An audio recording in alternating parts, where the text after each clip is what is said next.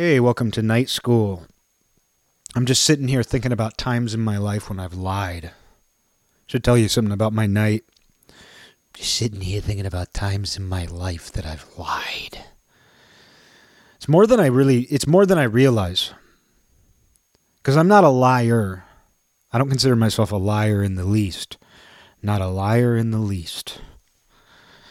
And uh, as a result, like I, I don't often think about that. I'm not in the habit of lying.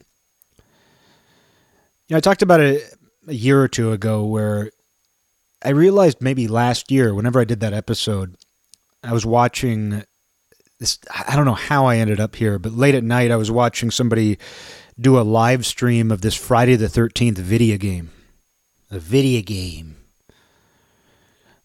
You you play it. It's like some sort of multiplayer online game. Really looks good. Good graphics. And you played a a, a kid at camp and what you do is hide from Jason. That's the entire game. It's just sort of like a death match where you're just hiding from Jason around the camp. And I was watching that, and the game looked really cool. And then it hit me while I was watching this. I was like, I've never seen Friday the 13th. But at one point when I was a kid, I lied and said I did. I didn't volunteer it, but at some point I must have been in elementary school, maybe. Maybe like fifth or sixth grade this kid asked me, he goes, Oh, have you seen Friday the 13th? And I just instinctively went, Yeah. And then he said, Do you remember the part where, where this this happens? Doesn't that remind you that? You know, he had some reason. He, he wanted to talk to somebody who had seen Friday the 13th because he wanted to make some reference or point something out. And when he asked me that, what he was actually, what I was hearing was, Hey, I want to tell you something but you need to say yes to this question for me for me to tell you this other thing. So I knew that you know how's this for analyzing your childhood? But I knew that in order for him to tell me the other thing that he really wanted to tell me, I had to pretend that I, I had seen Friday the 13th, even though I'm not going to understand the reference. It makes no sense. But another part of it, too, is just you want to be cool. The other question that I was hearing when he said, Hey, have you seen Friday the 13th? was, Hey, are you cool? Hey, are you cool? And what am I going to answer? Yeah, I'm cool. And so he's going to tell me a cool thing about Friday the 13th. But after I said that, I started to think I had seen it. I'm not a horror movie fan. I used to see, I, rem- I remember when uh, Jason Goes to Hell came out because they had a ton of them at the local blockbuster. You'd go there and you'd. I think it's his mask is silver or metal, and there's fire behind it. There might even be a snake coming out of his eye. I don't know. I know there's a silver mask and fire. And just through cultural osmosis, I know so much about it.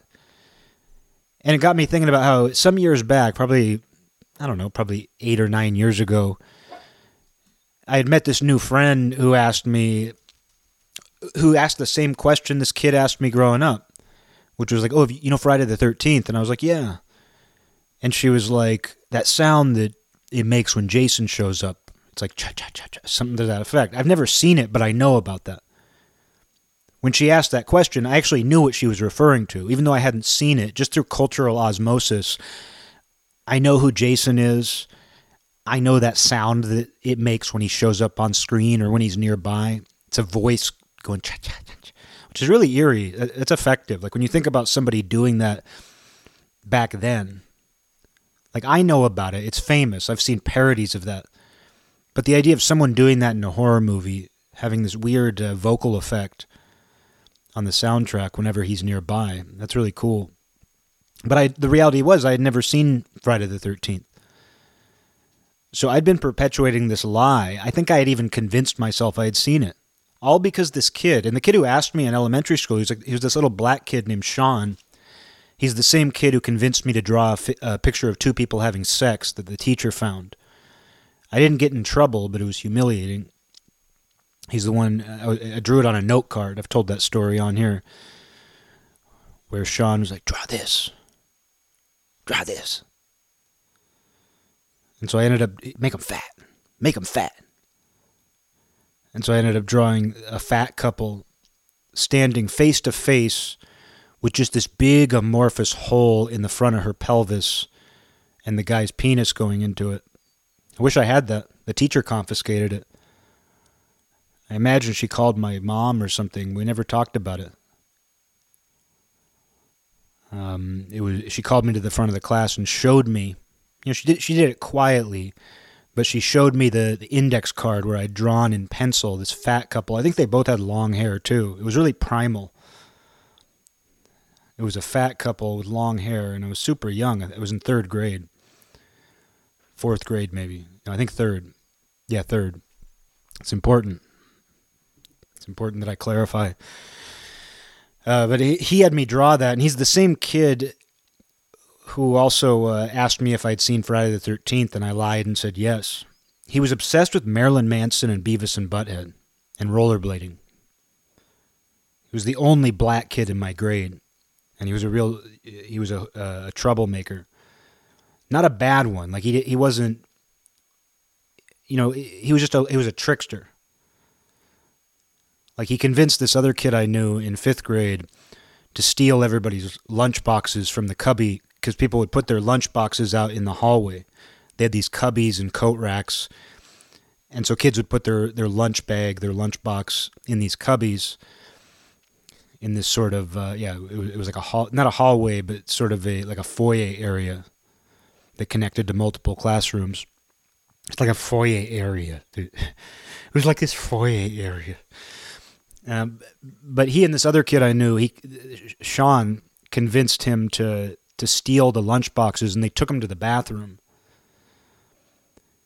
And the kid I knew who went with him, they took all these lunch boxes, and, and the kid I knew was like, "Oh, this is a prank. We're gonna do something." So he asked Sean. He's like, "So now what do we do with them?" And Sean was like, "What do you mean? We're gonna eat them." like his whole plan of stealing the lunch boxes was, "We're gonna take them to the bathroom and eat them."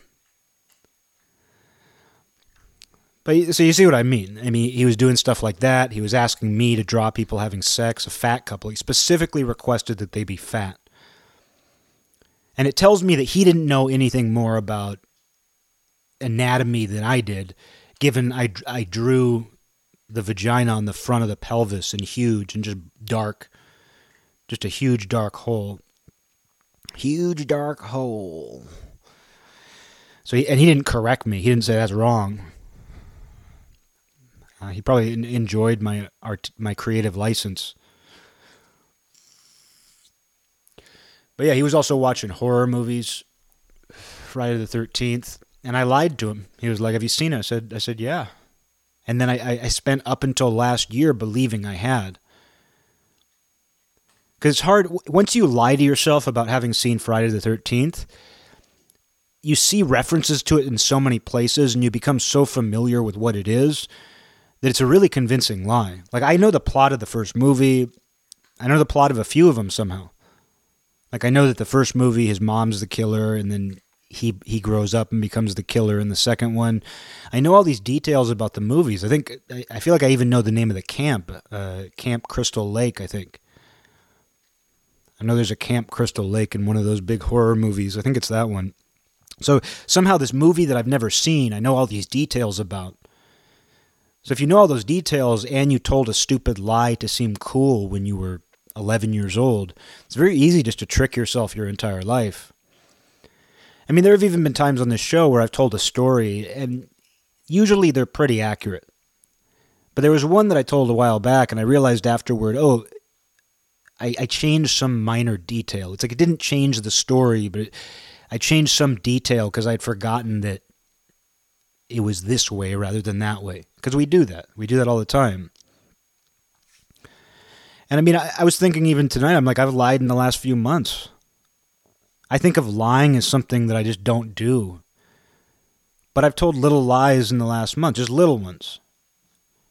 Not destructive lies, not manipulative lies. I guess you could say any lie is manipulative, but I don't think I've been manipulative. But I just realized, like, I've said little things they're not big lies.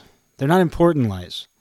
It's not pathological, but I just realized like little times that because uh, I, I kind of convinced myself a few years ago that like, oh, there's no reason to ever tell a lie. Like, and then I, I'm realizing, oh no, you know, I'm still fallen. There are times where I say something that's not completely truthful, and it's usually very unimportant. It usually brings me no benefit.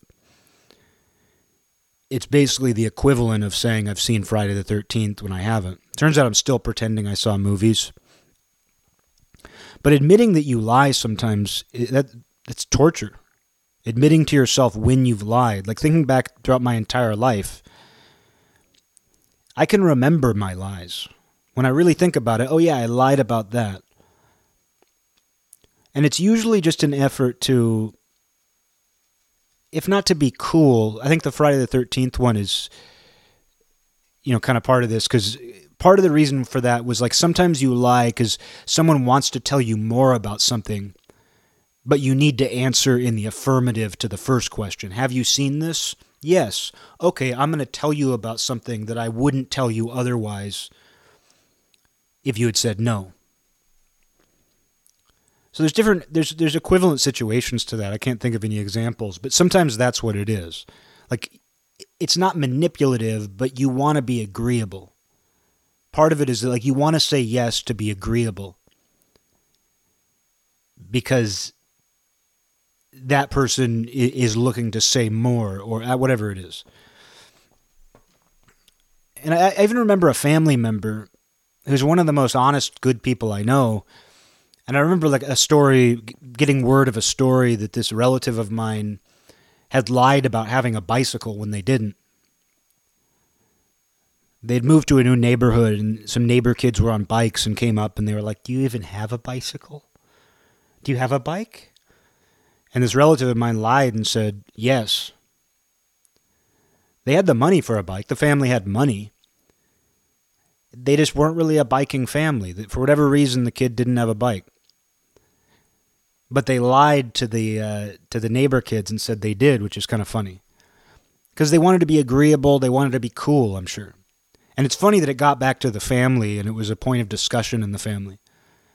Like, let's talk about why you lied about having a bicycle. And you know, this person did end up getting a bike. But I can totally understand that situation. I mean, I don't know how to ride a bike. I can relate to that directly because I, I, I never learned. I never learned how to ride a bike. To this day, I can't. But I can totally understand being in a situation. I mean, I don't think I ever lied about it. I don't think I ever said I could ride a bike when I couldn't.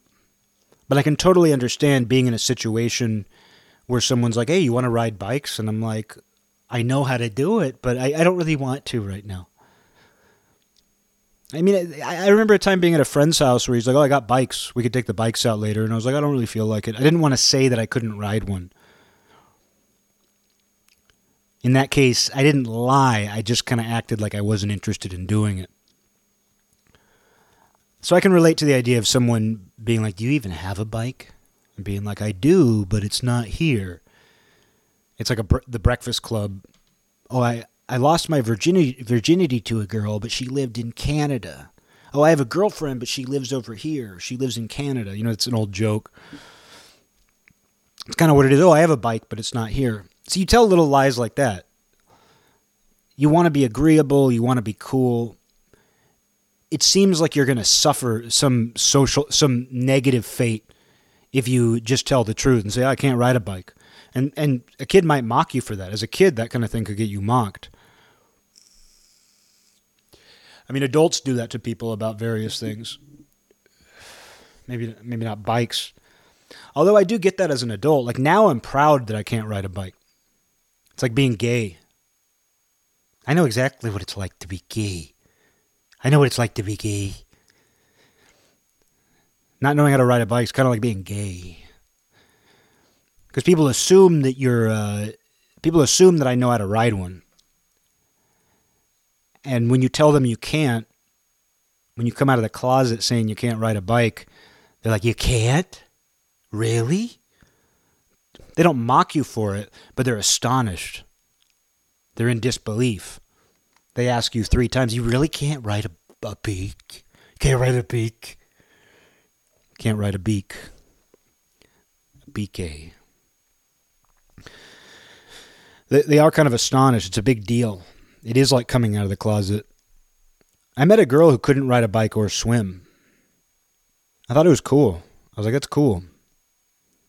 I mean, you're going to be at a huge disadvantage if you're in a boat that gets overturned, but uh, I think that's kind of cool because we just assume people can do those things. What does that make her? If not knowing how to ride a bike is gay, what do you call a girl who uh, can't ride a bike and can't swim? Maybe that's more like being trans or something. Had to work it in there. But stupid, stupid joke. Maybe it was good, actually. It might have been a good one. I don't know. I'm not a good judge of my own stupid jokes. But uh, anyway, you know, just I, I, guess like just telling those little lies that you come to believe. I mean, you're not going to believe if you if you lie and say you can ride a bike when you can't. You're not going to eventually believe that. You're going to know that you can't ride one. But there's a lot of other things that you lie to yourself about at some point, and then over time you become convinced of the lie. And it might be the most trivial thing, like having seen a movie or not seen a movie. But I'm thinking about a friend of mine, a, a guy I grew up with. He told a lot of lies. Like when I look back at childhood, I'm like, and, and I knew it. Like I knew that he lied, but they were almost always very harmless. He told a lot of harmless lies. And sometimes it would be to his benefit, sometimes it was manipulative. I mean, when you tell that many lies, it's going to be manipulative some of the time. But it was never horribly destructive. And I noticed it at a very early age. He would tell me a story, and just something in my gut would say, That's not true. That sounds made up and they would accumulate, and they, they could be about anything. Like one time he told me a lie about one of those just classic, you know, pre-internet lies about video games because video games had their own urban legends. You know, back when Nintendo and uh, PlayStation were new, talking amongst the boys, you'd hear things like, "Oh, you know, in Final Fantasy VII, if you do this, this, and this, you can unlock Sephiroth." You can play as Sephiroth. Oh, there's a game genie code. You can play as Sephiroth in Final Fantasy VII. You can play as Sephiroth in Final Fantasy VII. That's a good voice. My voice is a little raw. I like that one. Uh, people would tell you things like that. And he would say things like that. He would be like, "Oh, I was over at my friend's house, and he has Final Fantasy VII, and he, he was playing his he was playing Sephiroth. He was I saw my friend play his Sephiroth in Final Fantasy VII. He would tell you things like that, and then you would find out it was total bullshit. That wasn't possible. There was, there was a lot of video. I'm mean, just as a tangent. There was a lot of video game lore like that. You can unlock this character. Oh, there's a secret level nobody knows about. There's a secret level nobody knows about in Super Mario. You hear things like that and you couldn't disprove anybody in the same way you couldn't disprove urban legends you'd hear a lot about that because there was hidden shit in video games but people would just lie and this kid you know he would occasionally do stuff like that it was really unimportant and what was weird about lies like that is they didn't make him seem cool i mean on one hand i guess it made him seem like he had seen something that nobody else had and he would tell stories like that like my mom was driving uh, a group of boys to to another city for some reason. Like we were going to go do something, and he was in the car, and he was like, "Oh, one time I was in this neighborhood. We, we were in like the next town over." And he was like, one time I was in this neighborhood and uh, like my mom was doing such and such, and like I, I, just like looked down this alley and I saw something I shouldn't have seen, and these guys started chasing me, and I had to like duck over here. That that was one of the more elaborate ones. Like he didn't usually say things that were that unbelievable but he would just say things like that, and you'd be like, and, and I remember afterward, my mom was like, that story he told, that sounded like he, he must have just made that up.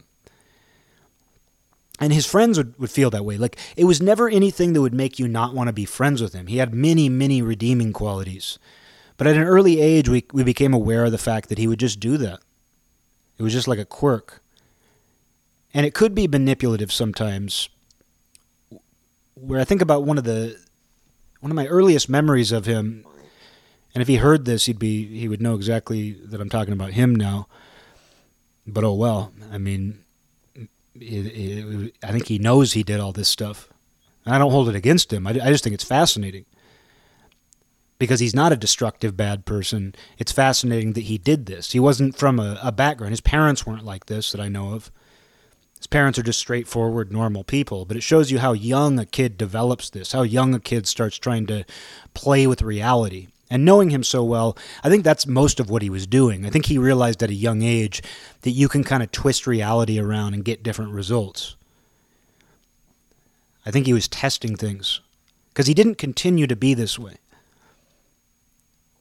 You know, as an adult, I, haven't known him to be, I haven't known him to do this very often. But one of my first uh, memories of him was me and him and another kid were at an event and we were just playing around. The moms were a few feet away. We were just kind of on our own. And the kid we were with had bought a uh, package of Red Hots, a candy. I'll never understand the appeal. Cinnamon candy just makes no sense to me. Spicy cinnamon candy. I've never once enjoyed it. I've never once had it and thought, like, oh, I get it now. Oh, that was tolerable. And eating a bunch of them.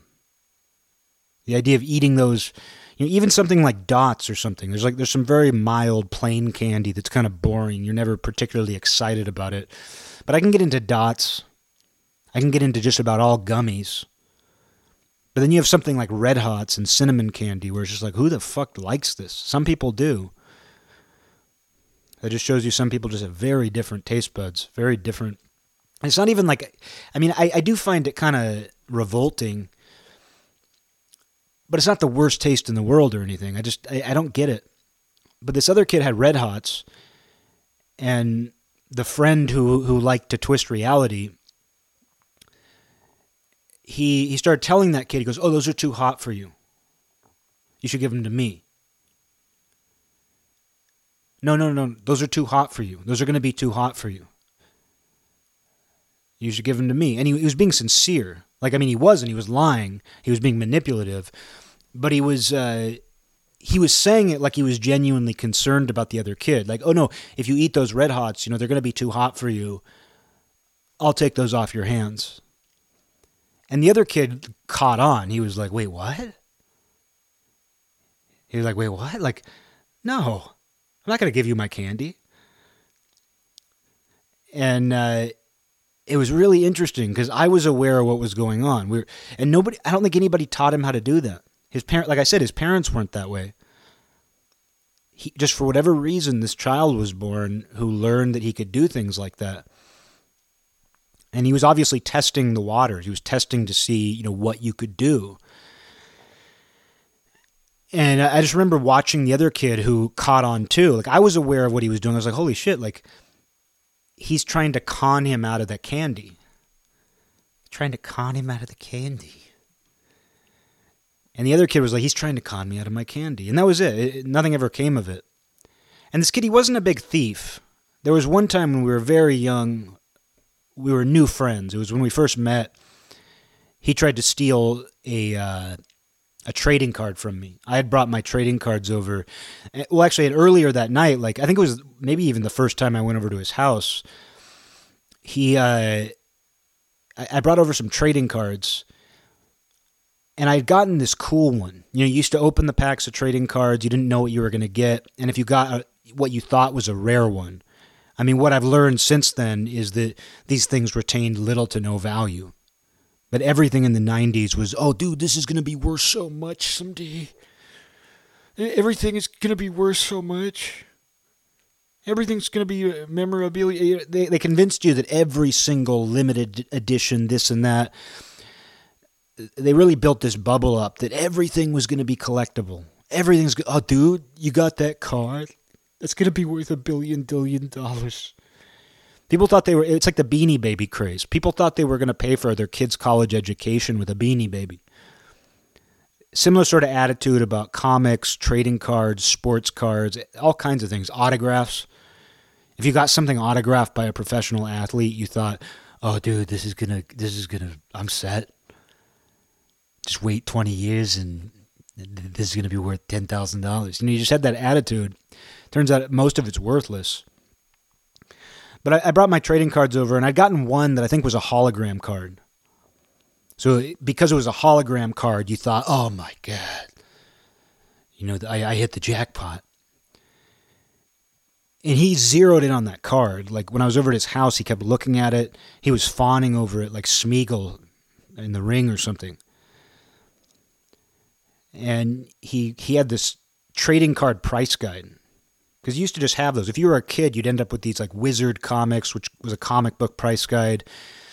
You didn't even give a shit. It just seemed like something cool to have. Oh, I'm going to have a price guide.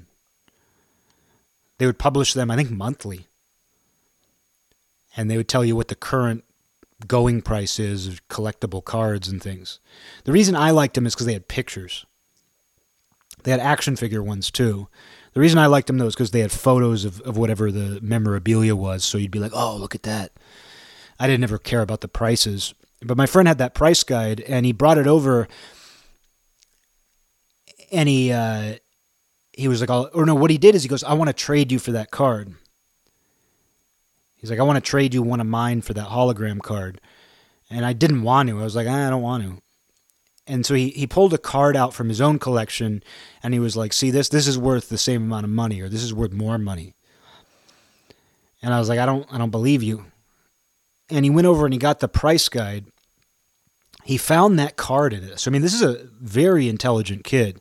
He found the card that he was trying to trade me and he goes see it's worth $99 he pointed out i look at it i'm young but i can i can see where that decimal point is it's 99 cents.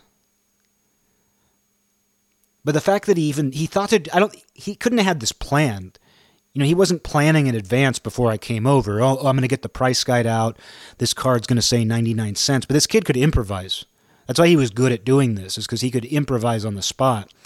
Somehow, though, he found this card in the price guide, was trying to tell me it was worth $99, not 99 cents. And I, I, I could tell though, I was like, I could see that zero and the decimal point. It's not going to trick me. Maybe another kid would be tricked, but it didn't trick me. And at some point, I went to the bathroom or something. That's that's going to be important. so a little foreshadowing. And then my mom picked me up. I went home. I'm going through my Marvel cards, and I see that that one's missing. That one is missing. And I know right away what happened. Right away, I'm like, oh, he stole it. And so I told my mom, I was like, oh, hey, he stole my card. She calls his mom. His mom goes into his room. She lift up she lifted up the curtain at the edge of his bed. You know, the curtain meets the ground. Uh, whatever you call bed skirt. Bed skirt? You talking about the bed skirt? Obnoxious. Very obnoxious of me. But uh bed skirt and she sees it just sitting there. So he pulled it out of my, you know, my case, and he just like slid it under his bed where I couldn't see it, and she found it. We went and picked it up, or my mom picked it up. He still continued to be my friend. It was it was just kind of understood. You know, and to be fair, like I remember stealing something from uh, a neighbor of mine. Uh, his uncle had given him these little pewter miniature mini, miniatures they were these little, I think they went to some tabletop role playing game. They were little medieval fantasy pewter miniatures. I wish I had them. They were so cool. They came in this little, I think it was a, I think he gave them to him in a binocular case. Kind of a rectangular or square leather rect, uh, binocular case. So it looked really cool. And he just had this collection of pewter figurines, and he would sometimes show them to me and there was a time where I think he went to the bathroom. You know, bathrooms are obviously the time when a, a predator strikes, when a thief strikes, someone who's preying on your goods. I slipped a couple of those figurines out. And I sort of justified it where I was like, he doesn't really care about those. He doesn't care about them. But I mean, his uncle gave them to him. You know, they were a treasured item and I, I took them, two of them, and it was a good lesson in uh, like how you can't enjoy things you steal. Because what I did is I got home and I hid them deep in the back of my closet. because I was like, I can't have those just out and about. He was my neighbor too, and he would come over to my house all the time. So I can't display these. I can't openly play with things these things most of the time. I stole this loot. Little pewter fantasy figurines. I mean, I never saw anything like them. It really spoke to my imagination. I stole for my imagination, stealing for your imagination. But I realized when I got them home, I was like, I, I can't enjoy these. My mom might even ask where they came from.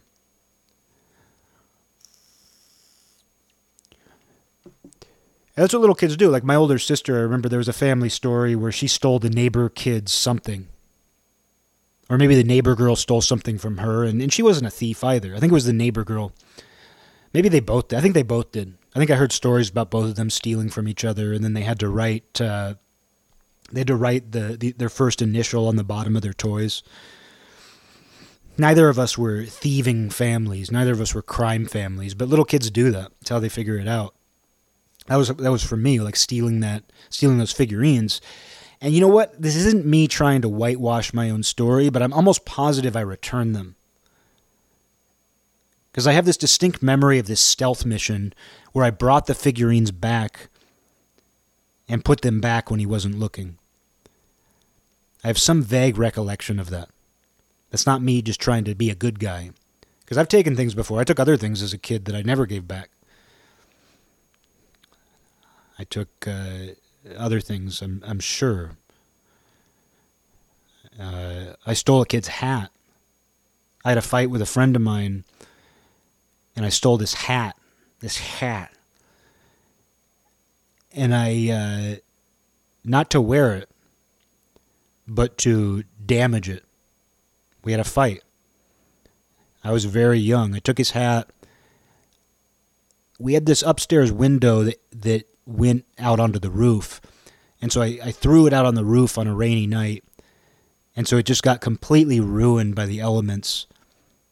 One day we have a windstorm and the hat falls down onto the deck. I get it. I take it back to him. This is how sick I am. I took the hat back to them. I said, Oh, look what I found. He left his hat at my house. It was totally ruined. I think it had been white originally or something. It had been some light color. It was totally discolored. It, it was dirty. He's never going to wear that again. I'm sure he'd forgotten all about it. I don't even think it was an important hat.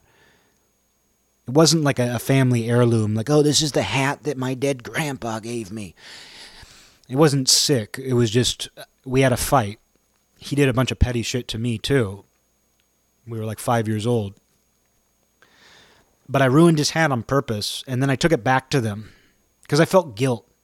I didn't do that to be sick like killing somebody's baby and then like returning the baby to their doorstep or something. It wasn't like that. It, was just purely like, oh shit, I'd forgotten that I even did that to his hat. I took other things too, not a lot, but now and again I can I can't think of many, but I know I did it. And uh, you know, my friend, though, going back to him, like stealing the card from me, that's the only time he stole from me. I knew him my entire life, and that was when I first met him. He tried to take that card from me. He first tried to trick me into a bad trade. Just a natural conman. Just a natural conman. A natural con. So he tried to trick me, and then when that didn't work, his backup plan was to steal it. Only time I, that I'm aware of that he ever stole from me. He wasn't a thief. But like I said, he was trying to twist reality. He was trying to get, you know, a material benefit. He wanted that card. He'd felt he'd fallen in love with that card. He'd fallen in love with the card. But you know, I think he realized that that wasn't a move. I never knew him to steal from anybody else either. I, I continued to see him even up through high school, occasionally do things that were manipulative. Get people to give him rides, to give him cigarettes, usually his closest friends though I, I didn't he was not a bad guy he just kind of he knew how to game people a little bit he could have abused it much worse i wouldn't even say he abused it he just occasionally knew how to get people to do things for him And he, he started lying less and less, though. As he got older, I noticed that he was lying less and less. Occasionally, he would.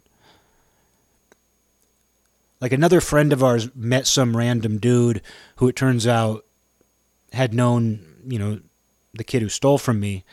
And I remember him like being like, "Oh, you know him? Like I heard he did this, this, and this." And so it seemed like he was still kind of telling some stories and stuff, but he didn't do it too much. He kind of started doing it less and less as he got older.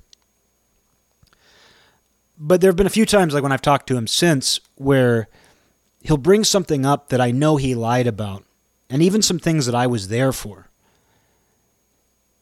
And he'll he'll tell either a very exaggerated or an outright fabricated version. But I realize now that he's not lying about it, that he's actually he's remembering his lie. This is something I've talked about before, where sometimes when you tell a lie, the next time you think about it, it feels like it happened because you're remembering the lie. And then the third time you think of it, the original story is just kind of an echo and like you're remembering the fact that this is a story that you tell. You probably developed some sort of visual association, like you can imagine it. So you convince yourself you've seen it. I mean, that's exactly what I did with Friday the 13th. Like I I told that lie at a young age the silliest lie you could make. Oh, yeah, I've seen that movie that I haven't. No material benefit. Just a silly thing to lie about, but that's the most common lie. They're usually silly. But, uh, you know, when I thought about Friday the 13th throughout my life, I remembered the fact that I had said I had seen it. I, I knew so much about it. I had absorbed so much of it culturally that you know I, I had no reason to really disbelieve that I I, I hadn't seen it or whatever whatever. I, I had no reason to question myself because it was like I know exactly what Friday the 13th is. You know how many Jason masks have I seen in my life? Growing up when I did it was just a world of Jason masks. Kids would just wear a Jason mask for the hell of it. Seemed like every boy had one of those white hockey masks. Every Halloween, you'd see a bunch of them. Kids would just have them. They were cheaply made. You could probably get one of those for five bucks at the Halloween store. I think I had one. I think I even had a Jason mask. Just the cheapest one, those cheapest, those cheap white plastic ones with an elastic band. So it was just a, a world of Jason People would talk about him carrying a machete. Like I said, you knew everything about it even if you hadn't seen it. You saw it everywhere. You saw him everywhere. But I was remembering a lie. You know, the fact that I, I was remembering the fact that I, I said I had seen it, and that over time convinced me that I had. So seeing that play out with other people is interesting. Like that friend, where occasionally I'm aware of the fact that he's remembering a lie, but I don't think he's lying I don't I don't think that he's deliberately lying now. It's just that he forgot he even lied. He's an interesting case because everything I've said about him would make you think that I'm talking shit or he's a bad person, which I don't think he is at all. But I I saw his patterns of behavior from a young age and he, wasn't taught to do it but something in him compelled him to tell stories. And, and what's interesting too is he was popular, his family had money, he wasn't wanting for anything. He really wasn't wanting for anything. And his lies could be very small and unimportant. Like I mentioned, the video game stuff, like saying, oh, there's a secret in this video game, and you have to do this, this, and this to see it. And it turned out it didn't exist, and he would he would claim that he had seen it at so and so's house. And that so and so would always be a kid who went to another school who you didn't know he would do it with toys and stuff. He w- he would say he had seen some action figure. One time he uh, he told some story about getting an action figure that didn't exist. He was like, "Oh, there's I, I got this special edition action figure." Blah blah. He would do things like that, and I guess it would give him cool points. I guess the benefit he got is that he had some unique jewel, or he had seen the unique jewel. He had caught in a glimpse and it gave him some kind of stature or made him more interesting. I don't know exactly what it was. I'm not going to psych 101 him. And I'm also not talking shit here. This was a pattern of behavior, and I got to see it firsthand. I'm sure he could tell you about a million pathological things I did. But then, in his case, it's good that, you know, maybe he still does it a little bit. I don't know. But in terms of my interaction with him as adults, he does it significantly less. Like I said, it's it's kind of only the backwash of the some of the early exaggerations and fabrications where he's remembering, he has a vague recollection of it, but I think he's forgotten that he he lied about it or made it up or exaggerated it. But it's easy to do that. I mean, I've, that that repetition kind of making you think something's real that's not you know, I, have discovered that with research and things, where I'll be researching something and I, I have a theory about it. The next time I think about it, the theory's a little more concrete. Or not, not concrete, but it, it has a, a stronger foundation because this isn't the first time I've thought about it. The first time you theorize it, you're like, okay, maybe this is what happened, but I'm not sure. The next time you think about it, you're remembering the fact that you already theorized it. So it becomes less theoretical and you start to think that's that might actually be it. But the third time you think of it, you might just say, "Oh, that's what happened." Same thing with lies. First time you tell it, you know you're lying. Second time you think about it, it's a little hazier. By the third time, you're just like, "Oh yeah, that happened." And you wonder how much of that's gone on. You know, we've seen the role the internet's played in that where sometimes you'll be re- I mean, a lot of this is intuitive. Somehow, even through text, you can tell when someone's lying. Uh, there was a time where somebody sent me a text message, and I just felt they were lying. I just felt it. There was no intellectual reason to think that. Something just sounded dishonest about what they were telling me. And it, and it was. It turned out it was a lie. Uh, I'm not going to go into detail, but I learned that what they said was a lie. So even through text, and, and that's a big thing online, where someone will tell a story and people's immediate reaction is like, that didn't happen. Yeah, right. Yeah, I'll put the chances of that happening between zero and zero. There's that sort of attitude. I mean, I think sometimes people can respond to, to, to truths that way. There's something in us that's cynical and wants to believe that everybody's lying sometimes. I used to think that way more. I used to th- be of a more of a mindset where if somebody just said something, I was way more cynical about it.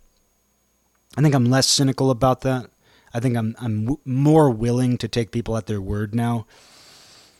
But I still feel that, and, and I mean sometimes just intuitively, I'm like, oh, this is a lie. And we've really seen that online, and it shows you that our detector for truth works even in just language on a screen. Something about language on a screen tells you, oh, this didn't happen. That happens too when hoaxes hit the news. When a hoax hits the news and it hasn't been disproven yet, sometimes you see it and you're just your gut reaction is that something just doesn't seem right. And then a few days later, sure enough, it's a hoax. So we're able to detect that. Like we can detect when someone we know is lying. Like talking about my friends growing up, we would talk amongst ourselves about this other friend sometimes. We'd be like, you know, he told me this. I don't think it's true. We would compare notes. And we just kind of knew that about him. Just like we were able to detect it when he was telling a lie, telling a, a tall tale. He was more of a tall tale teller than he was what I would call a liar. A tall tale teller. A tall tale teller. Well, if it isn't tall tale teller. But uh, you know, just like we were able to kind of detect when he was telling a, a tall tale, you you're able to do it even through messages, even through email, even through you know you can just tell there's something about it. It's almost like some sort of psychic odor gets emitted where like something about this isn't right, and you have to listen to that.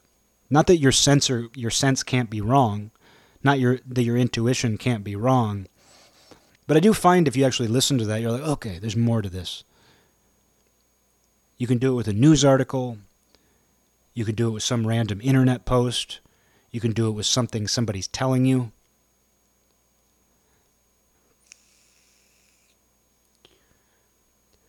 And it's interesting to me that some people fall into that more. Like some people have a stronger need to do that.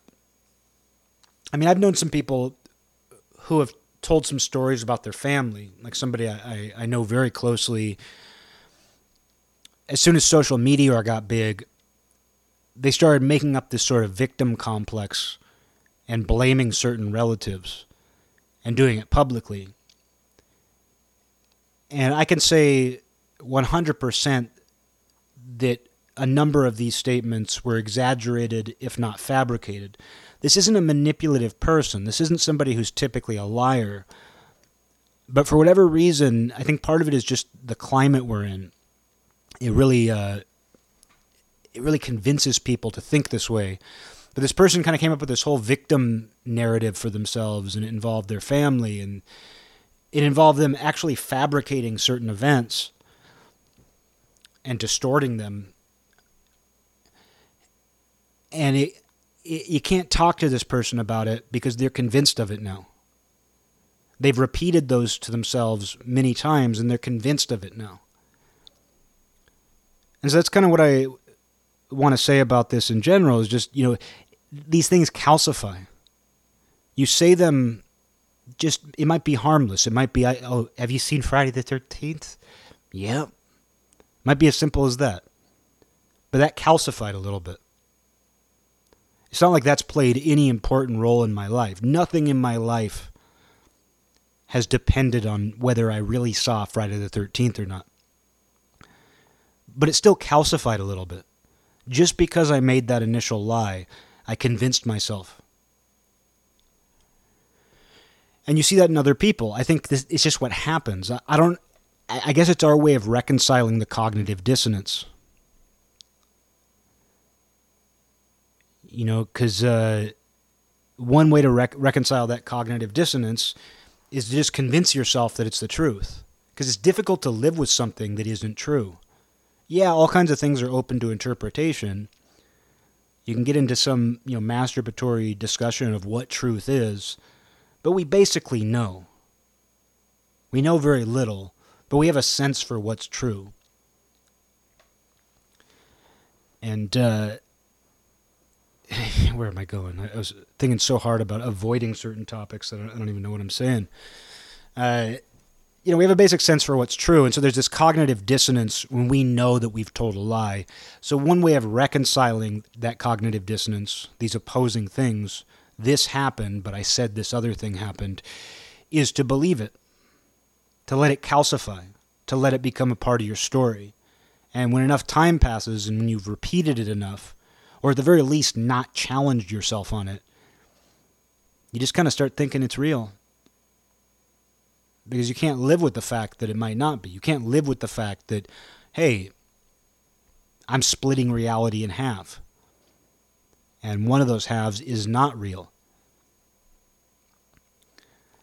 Another way you deal with it, though, is to think about it. I mean, that's me tonight. I'm just like, yeah, I'm thinking today about the times that I've lied. I'm remembering my lies.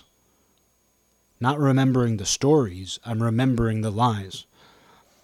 I'm remembering the lies. And I, I think that's it's torture on one hand. On one hand, it's very much torture but I think it's kind of a necessary torture. And it's kind of like a riddle. Because some lies, sometimes where you've exaggerated, sometimes where you've been dishonest, most of the time, for me, it's of little consequence. It wasn't something that hurt anybody else. It, it was usually just something like, yeah, I've seen that movie. Those are most of the lies we tell. Oh, I've done that thing. Oh, I know what that is. We do it a lot with information. I think you see that's probably where most of the lies people tell come from. Is when you're asked if you know about something. Not just have you seen a movie, but You you pretend to know things you don't. And then sometimes you pretend to not know things that you do know. I've talked a lot about that in connection with some of these topics. How in school, a lot of people pretended to know less than they did. It was uncool to raise your hand when the teacher asks a question and answer it. Part of that is not wanting to be the teacher's pet. But I knew a lot of kids growing up who would act like they were the dumbest person in the world and they knew nothing, but they actually knew a lot. It was almost some form of social survival to pretend not to know as much as they did. People do it with other people. That was a big part of this in school. Kids would, would go to school, be in class with everybody, go to this building every single day for years, but they would act like they didn't know who certain people were. It's not like you're going to know every single kid, but there'd be somebody who'd be in your class every day, like you know who you know who these people are. But if you were to ask them, they'd be like, "I don't know who that is." There's some form of social power in pretending not to know who people are. And all those people have to do is get drunk once as adults at a towny bar. They know who everybody is. They're like, oh, you know, and you had an older sister too. I know your first name, your last name. I know what neighborhood you live in. And you had an older sister too, right? You know, they know everything about you because they're observant. They went to school every day just like you did, but admitting that you know who people are or know about people. For whatever reason, people are very guarded about that. And in that case, you know, part of that is the fear of them not knowing who you are or bluffing. Like if you know who some pretty girl is who you have homeroom with, but she says she doesn't know who you are, that's like not existing. That's like melting into slime. It's damaging to the ego, the ego. So to protect yourself, you just kind of go around being like, I don't know who anybody is. I don't know. I don't know the answer to anything. So we do that from an early age. We we pretend to not know as much as we do. But another thing we do in other situations is pretend to know more than we do. Pretend to be experts. We want to be seen as smart or cool or whatever it is. Oh, you don't know where that is? You don't know that? Because that's what you might get. You fear that. You know, somebody comes up to you and says, uh, Do you know where Jakarta is? Do you know where Jakarta is? And you say, No, you don't. It's a, a weird example, but there's things like that. Do you know about this? And if you say no, it's like, Oh, you don't? You don't know about that? So sometimes people are like, oh, I know. You see it with jokes. Maybe jokes are a better example. Where if somebody tells you a joke and you don't get it, it's very easy to lie and do a fake laugh and pretend that you do. A lot of people do that to the point where that itself is a joke. And you, you see this in people too, because sometimes someone will be told a joke, the recipient of the joke what we call the recipient of the joke, they start laughing, then they stop and they go, wait, what does that mean? Somebody, uh, I don't know, I, I can't think of a joke on the fly. Joke on the fly. Did you hear about the joke on the fly? It got caught buzzing around. Ha! Wait, what does that mean? Joke has no meaning. I made it up on the fly, but uh, it's a good joke. I should come up with a, a good answer to that. I should I, I should turn that into a real joke. But no, it's very common for people to pretend to get the joke. Because the alternative is the, oh no, they might think I have a bad sense of humor. Oh, they might think I'm too stupid to get the joke. And it's one thing to not laugh at all, to just go, huh? I don't get it but that makes you oddly vulnerable. Like I've always, I, I hate that word. Vul- it makes me oddly vulnerable. When someone tells a joke and I don't get it, to admit that makes me feel oddly vulnerable. Vulnerable. It makes me feel vulnerable. Make me feel vulnerable. Good noises there. No, it makes it makes you feel oddly vulnerable in the true sense of the word because you're like, oh shit, I don't know the thing I'm supposed to know. I don't get the thing I'm supposed to know. So what you do is you fake laugh. Oh, and the fake laugh is one thing, but my favorite is the combination of like somebody who starts to fake laugh, but they realize they have no fucking idea. And they're like, "Wait, explain it again." I wanted to laugh because that's that's being agreeable too, though. It's not just that you want to be cool, you want to be in the know. It's that you also want to be agreeable. You want to respond favorably. You want more jokes. If I don't laugh at the first joke, I'm not going to get any. They're not going to tell me jokes in the future. If they tell me a joke and I don't laugh, he's never going to tell me another joke. So you want to be agreeable, like it's like a yes and sort of impulse. It's productive in a way. Where it's like I I, I want this to be a favorable interaction. So I'm going to go along with it. But you can see in that situation where like not getting it is is uh, I don't know something I wouldn't be able to break that down. I don't know what an evolutionary biologist would say about that.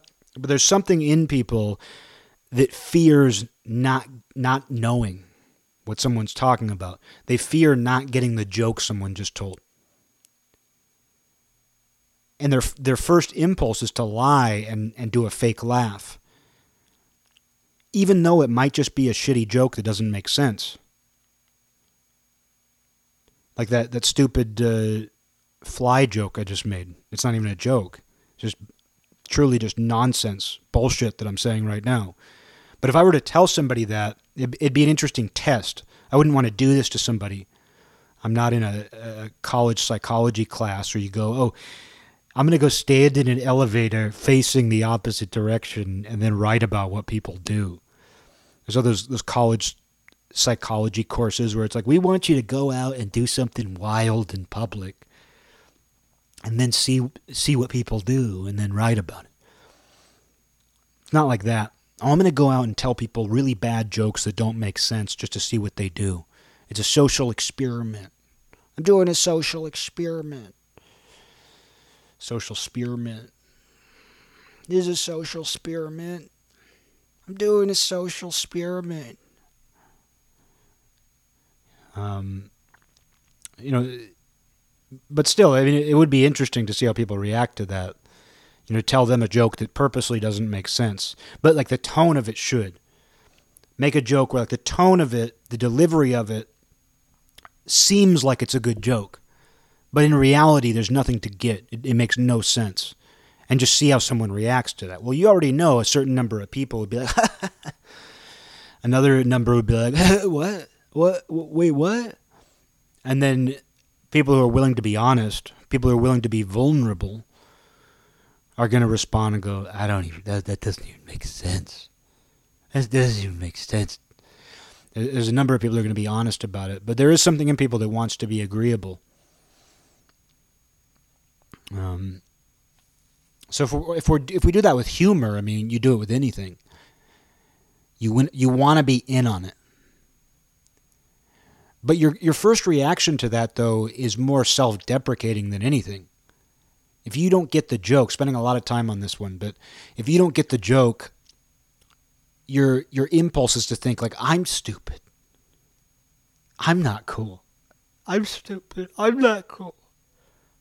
I'm I'm stupid. I'm not cool your first impulse is that rather than they're stupid and telling a joke that doesn't make sense. You you you assume that that person knows more than you do. You assume that that person is funnier than you, or that they get it and you don't, rather than the opposite, which is like I get things and they they just told a bad joke. It's it, it's directed inward, and you and that that's just a one example of the way people think psychologically. You know, a lot of us uh, think that way about all kinds of things. Oh, that means I'm stupid.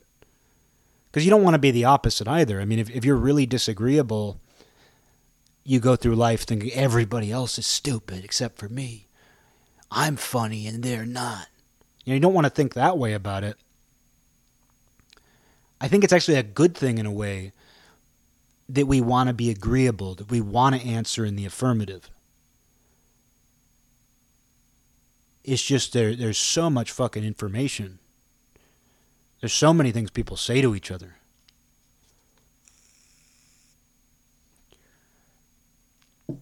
In simpler times, the thing I'm talking about might have had a very necessary function that worked. When someone tells you something, you know, give them the benefit of the doubt. If someone tells you a joke, assume it's a good one and laugh. If someone asks you if you've seen Friday the 13th, tell them yes. Cuz it's it's better it's better that I don't even fucking know. Uh, something in us uh, wants to be in harmony with the person talking to us. It's why we also mirror each other's language. I mean, I notice this with people that I send messages to, where if they're the type of person who types properly, I'm more likely to type properly. You kind of want to meet people at their own level. And I'm naturally the kind of person who, who does write properly. Normally, I'm the kind of person who you know, my text messages, I, I capitalize the letters. They're not perfect because they're just text messages. But, uh, you know, I, I tend to capitalize the letters that need to be capitalized. I tend to use proper punctuation. But if I'm talking to a friend who's very casual, if they type in lowercase and don't use punctuation, don't care about spelling, I might not go as far as them, but I'm more likely to be a little casual and I don't think it through. I don't do this strategically. I don't think like, oh, I'm talking to him. He doesn't use periods at the end of his sentences, so I'm not either. You just kind of veer that way. It's a way of, of using the same language they use. And I notice with friends who are more proper. Like if I have a friend who messages me and they, they use capital letters and proper punctuation, I'm more likely to do that. That's more my comfort zone. I, I generally do that. And uh, but uh, why? Well, because you want to be in harmony. You want to be on the same page. It's why people mimic each other's verbal language. Like I've I've noticed that if you're in a face-to-face conversation with somebody and they keep using a certain word, and that happens to me. I think that happens to everybody where a certain word gets in your head and you keep using it. It's not the, it's not it's not a generic word, but you just have a certain word in your head. Like you have the word extrapolate in your brain that day. And you're like, well, to extrapolate. Well, I think they were extrapolating. And then by the third time you say it, you're like, fuck, I keep saying that word in this conversation. But I've noticed if you're talking to somebody else who's doing that, you might suddenly start doing it. People mimic each other's language. It's like when people made fun of Madonna for taking on a British accent.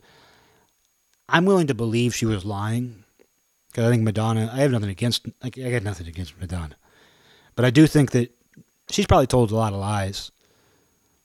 Madonna seems like she's told a lot of lies. I can't prove that. My gut tells me Madonna's probably told some lies, not terrible ones. I don't think Madonna's a bad person. But when she did her British accent in the 90s, that was a big cultural talking point. You'd hear a group of housewives hanging out. You go to lunch, there'd be a group of housewives out having a, a, a girl's lunch at the next table you're at, the next table over. And you'd overhear them be like in Madonna's British accent, so fake. Oh, you hear her British accent, so fake. It was a big talking point. Normal people were talking about the fact that Madonna's lying. Madonna doesn't really have a British accent. But when I look back at that, I don't know if she was lying. Maybe intuitively people knew there was something dishonest. I mean, it, it seems kind of it seems dishonest. I don't know how long you have to live in a place to take on the accent. Seems like you'd have to be there a really long time. But the truth is, if she was only talking to Brits, I think she married one. She's only talking to Brits. Who knows? you know, we've learned just recently that I've talked about this a few times, but I think it's worth bringing up. I like bringing it up. I really like bringing this up, which is that teenage girls who were uh, who are addicted to TikTok develop Tourette's Tourette's symptoms. And it turns out it was because millions of teenage girls were watching these videos of this very popular TikTok star who either has Tourette's or he makes videos pretending to have it. And kids are just hypnotized by this. Teenage girls were hypnotized by what I imagine is a young, attractive boy.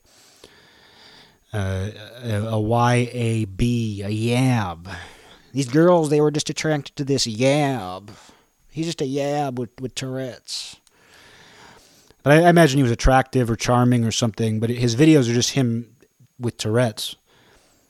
And they found that all of these teenage girls were developing Tourette's symptoms, and it's because they were watching this guy. They were hypnotized by him. They were seeing all these videos. I think young women are more susceptible to that than young men. And we see that play out in a number of different ways. But I think all people do it.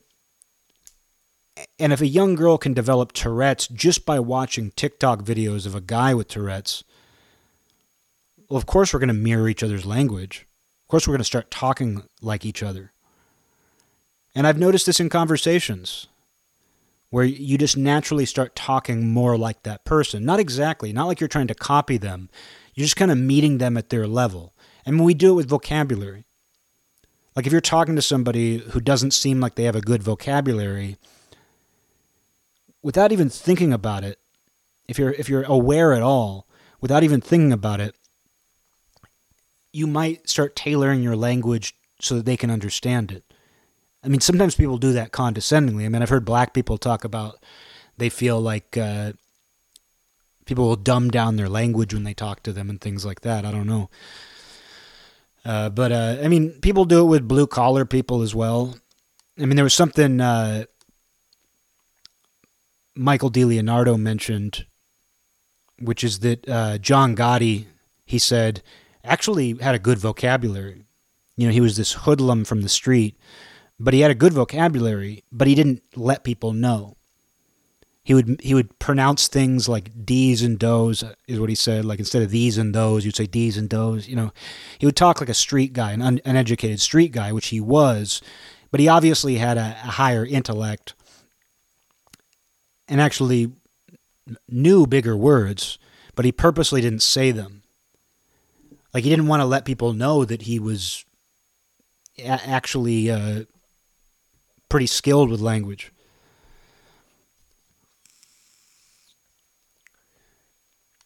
But part of that's also probably because of who he was talking to. You're talking to people who might not know that word you're using. You're talking to people who might just communicate in very simple terms. Doesn't mean they're stupid. They might just communicate in very simple terms. And so if you're talking to somebody like that and you assume that of them, because sometimes it's an assumption. Sometimes it's like, oh, I'm talking to this blue collar redneck. I've got to tailor my speech for him so that he understands. You know, sometimes it's an assumption and people can surprise you. But a lot of times you just kind of pick up on the fact that, oh, this person communicates a certain way. I'm going to meet them on their level. You don't even have to think about it, you just end up doing it. And other people might do that to you. I mean, there's certainly people who you wouldn't expect to have a good vocabulary, and they start talking to you, and it becomes evident that they do. I don't know why I'm deep on this vocabulary thing, but just mirroring each other. We're constantly trying to mirror each other, and some people don't give a fuck. Some people it doesn't matter who they're talking to. But a lot of us, I think, I think people who know how to navigate society. It's about as broad as you can get. They, this guy, you see this guy over here, he really knows how to navigate society. You know what I like about you? You're the kind of guy who really knows how to navigate society.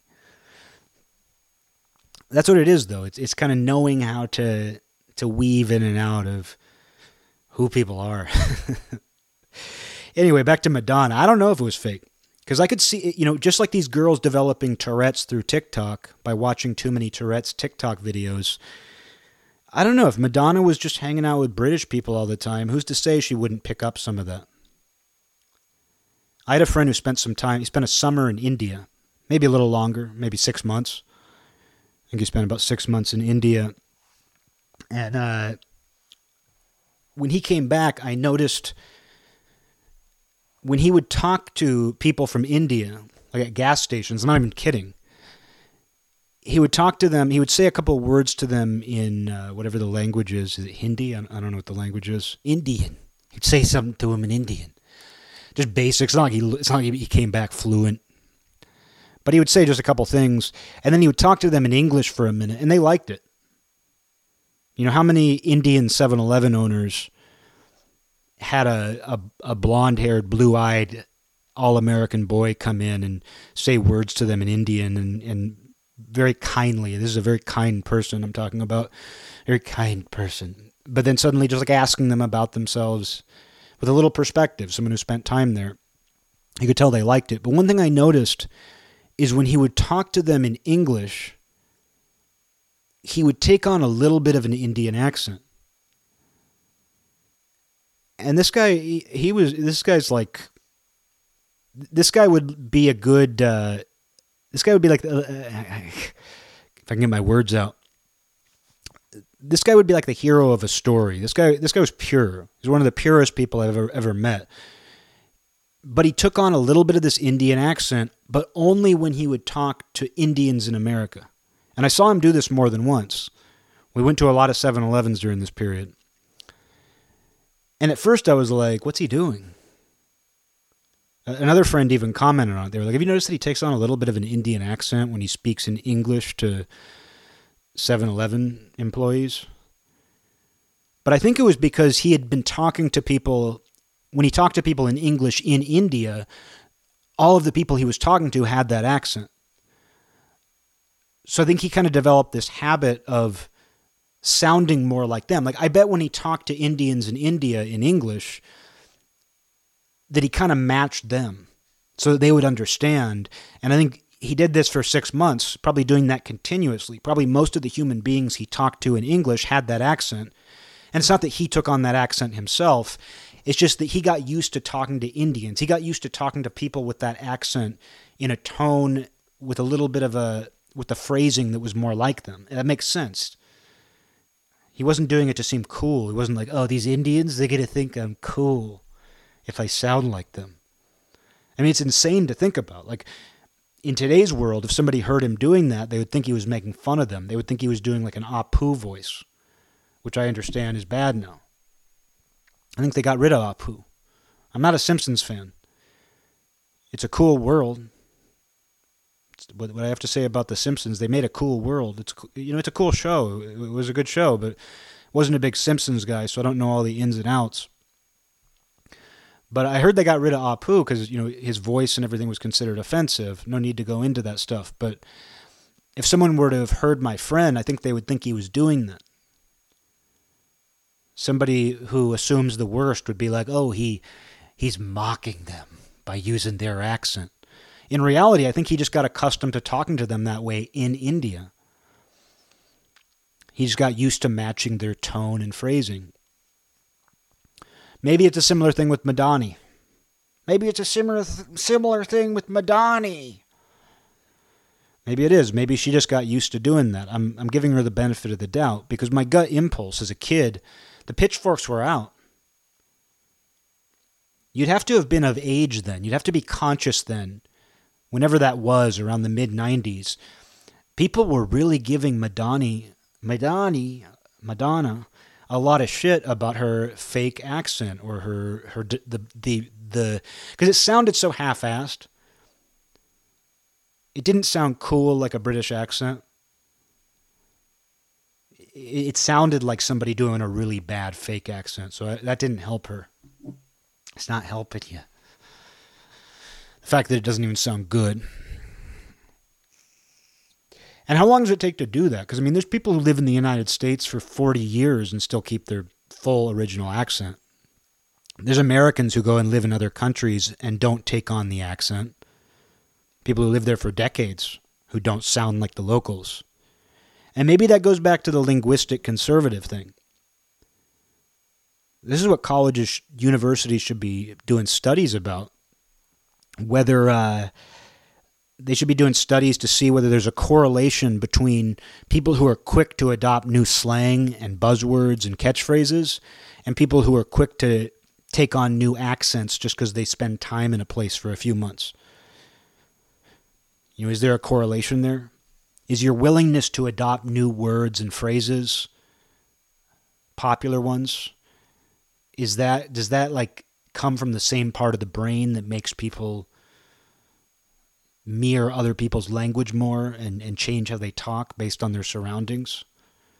And the inverse, you know, is, is somebody who's very reluctant to take on new words and phrases, are they less likely to be impacted by their surroundings? Are they less likely to, you know, change the affecta- aff- aff- affectation of their voice based on where they live? I don't know. It'd be interesting to find out. I don't know. I don't even know how you, how you'd begin to study that.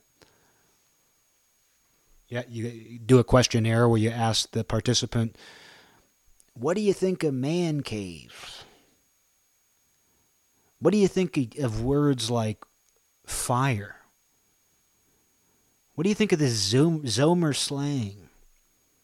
But then you'd also have to send them to a foreign country and monitor their interactions with other people and see whether they pick up the accent. Very difficult study to do, but this is what universities should be doing. Rather than studying, you know, crows, rather than telling us the sky is blue every six months, these university studies should be uh, mapping out these things.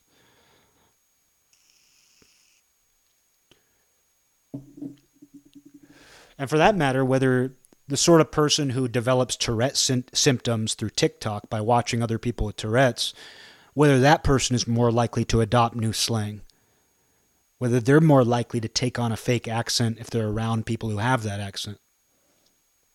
I mean, I've probably developed, I don't even know what my real voice is anymore. You know, I do these stupid accents on here. Every once in a while, I catch myself talking that way. Every once in a while, I catch myself actually saying something sincerely that sounds like one of those accents. So the phantom voices in your own head can actually change your real voice. Because, I mean, to be fair, I talk to a good amount of people as me, you know, as myself. But I mean, who knows how many hours I've spent doing stupid accents? That's got to rub off on you. So maybe somebody should study me. Study me. Will you study me? Some university is going to get a grant to study me. but you, you know, I am curious about certain types of people. You know, since coming up with that idea myself, I'm sure other people have studied this, but I've never heard it mentioned. Just of linguistic conservatism, where you kind of take offense when somebody tries to fuck with language too much. You trying to fuck with language? You trying to fuck my language? Oh, you gonna fuck my language up? You trying to fuck my language up? Trying to fuck my language up? To be honest, that's kind of how I feel. Whenever the memo goes out that we're saying this now, we're saying this now. When we like something, we say it's fire. When, we, when something's good, we, we say, this is fire. This is far. This is far. This is far. this is far. Yeah, we call that this now. Oh, that's called this. But since, you know, recognizing that about myself, I mean, that's something that I never really identified about myself, but it's been true my entire life. In school, I felt it. In school, when suddenly the memo would go out that we're saying this now. This is the new language of the teenagers, and we're saying this now. This is the language of the teenagers. We're, we're saying this now. We're speaking language the adults don't think. Tight. Oh man, that's tight. Oh dude, that's tight, man. You know, when people started saying tight, I didn't trust it. I thought, I don't trust this. I don't trust this new term. It's how I feel when I see people adopt, you know, I mentioned this before, but like when I see people my age people who are, are well into people who are right dead center in the millennium age bracket, the millennial age bracket, the millennial age bracket. You know, people are dead center in that. And I notice people my age, 35, 36, 37, I'm all those ages, might as well be. But uh, when I noticed them adopting Zomer slang, Zoomer, Zomer, when I noticed them adopting Zoomer, Zomer slang, couldn't help but notice that you're my age, but you're adopting Zoomer, Zomer slang. Zoomer, Zomer slang. Just ruin that. But uh, I notice when people uh, start doing that, I don't trust them. Not on a deep level, not like, oh my God, I, I really, I can't trust that person at all. You know, it's not like it's, it's on a deep level. I just kind of think, oh, you're flimsy. There's something kind of flimsy about you. If you'll put new words in your mouth, I think you'll put anything in your mouth. Who knows what kind of garbage you're willing to put in your mouth? Who knows what kind of things you're going to put in there? Who knows what kind of things are going to come out? Who knows what you're thinking? If you're willing to put new words in your mouth that quickly, who knows what you're willing to put in your head?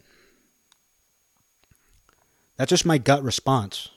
I don't think all that through. That's not my thought bubble. But I was watching this comedy show, uh, a podcast. It's run by some comedians I'm not that familiar with. I've seen one of the guys who hosts it on a few different shows, but I, I, something about him I don't really like. He doesn't seem like a horrible guy. He's close friends with a bunch of people I find really funny and likable. But a comedian I like was on that guy's show. And I'd never really thought about this guy too deeply. I just something just kind of rubbed me the wrong way about him when I've seen him.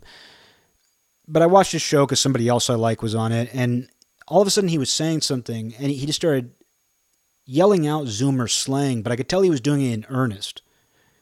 I could tell that he probably started doing it ironically, like, oh, it'd be funny to be almost 40 years old and talk like a Zoomer Zoomer.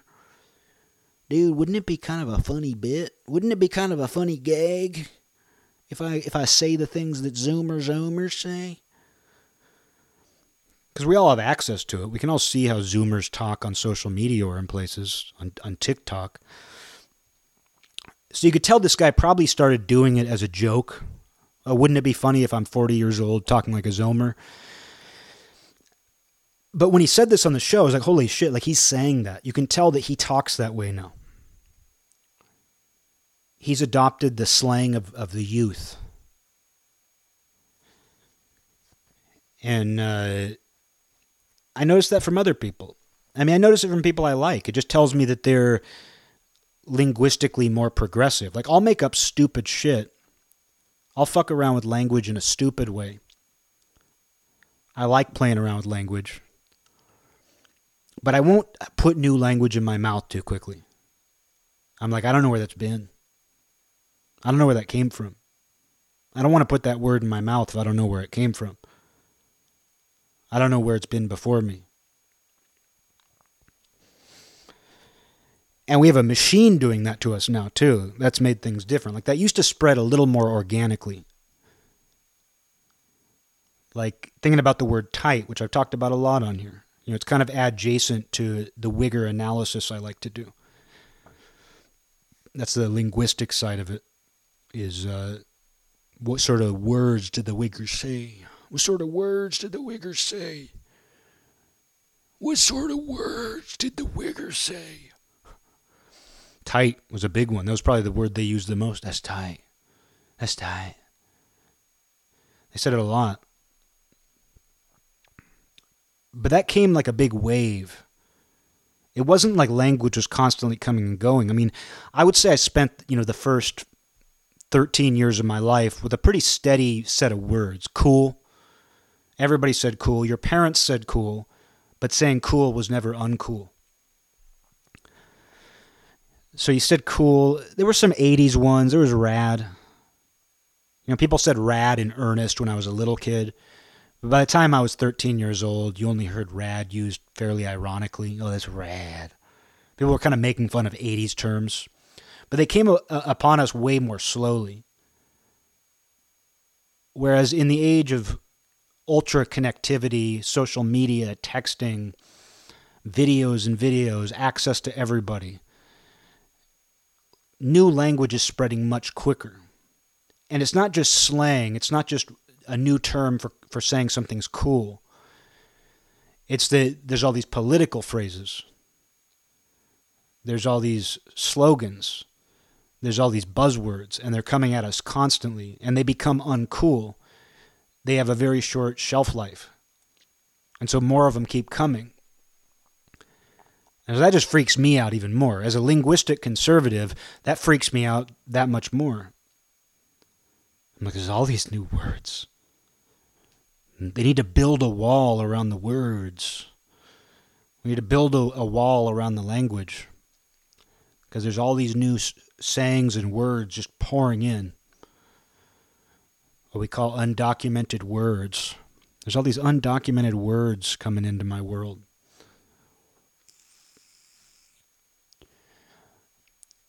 I need to gain some trust. I want to live in a high trust linguistic society where we really trust the words we're using. We're not too quick to adopt them and let them in, not too quick to put them on our mouth, put them in our mouth, on our tongue, in our mouth. But part of what speeds that up is the mirroring, the agreeableness. If you hang out with somebody, just like I was saying, if somebody uses a weird word a lot in a sentence, like I think this is what happened with teenage girls. You know, speaking of social contagion, there was a social contagion that a lot of people are aware of, but it's never been identified as a social contagion, and that's use of the word random by teenage girls. I don't know when that started, but I feel like it was when I was a teen, where teenage girls just could not get the word random out of their mouth. Everything was random. Everybody knows what I'm talking about anybody who was a teenager then, I don't know if this is still the case, but everybody who was a teenager in the 90s and first decade of the 2000s knew that it was a cliche. Like people have made fun of this. That teenage girls were always saying, that's so random. Random. It was just something they said, even when it didn't apply. Like they misused it. Something that wasn't random at all would be met with random. You're so random. Oh my God, that's so random and it wouldn't be something random at all, but it was just it was stuck in girls' heads. It was a social contagion. I'm guessing one day some girl was saying that to another girl. It spread to her. They started mimicking mimicking each other. And then it just spread like wildfire. For whatever reason, random was a really attractive word to teenage girls.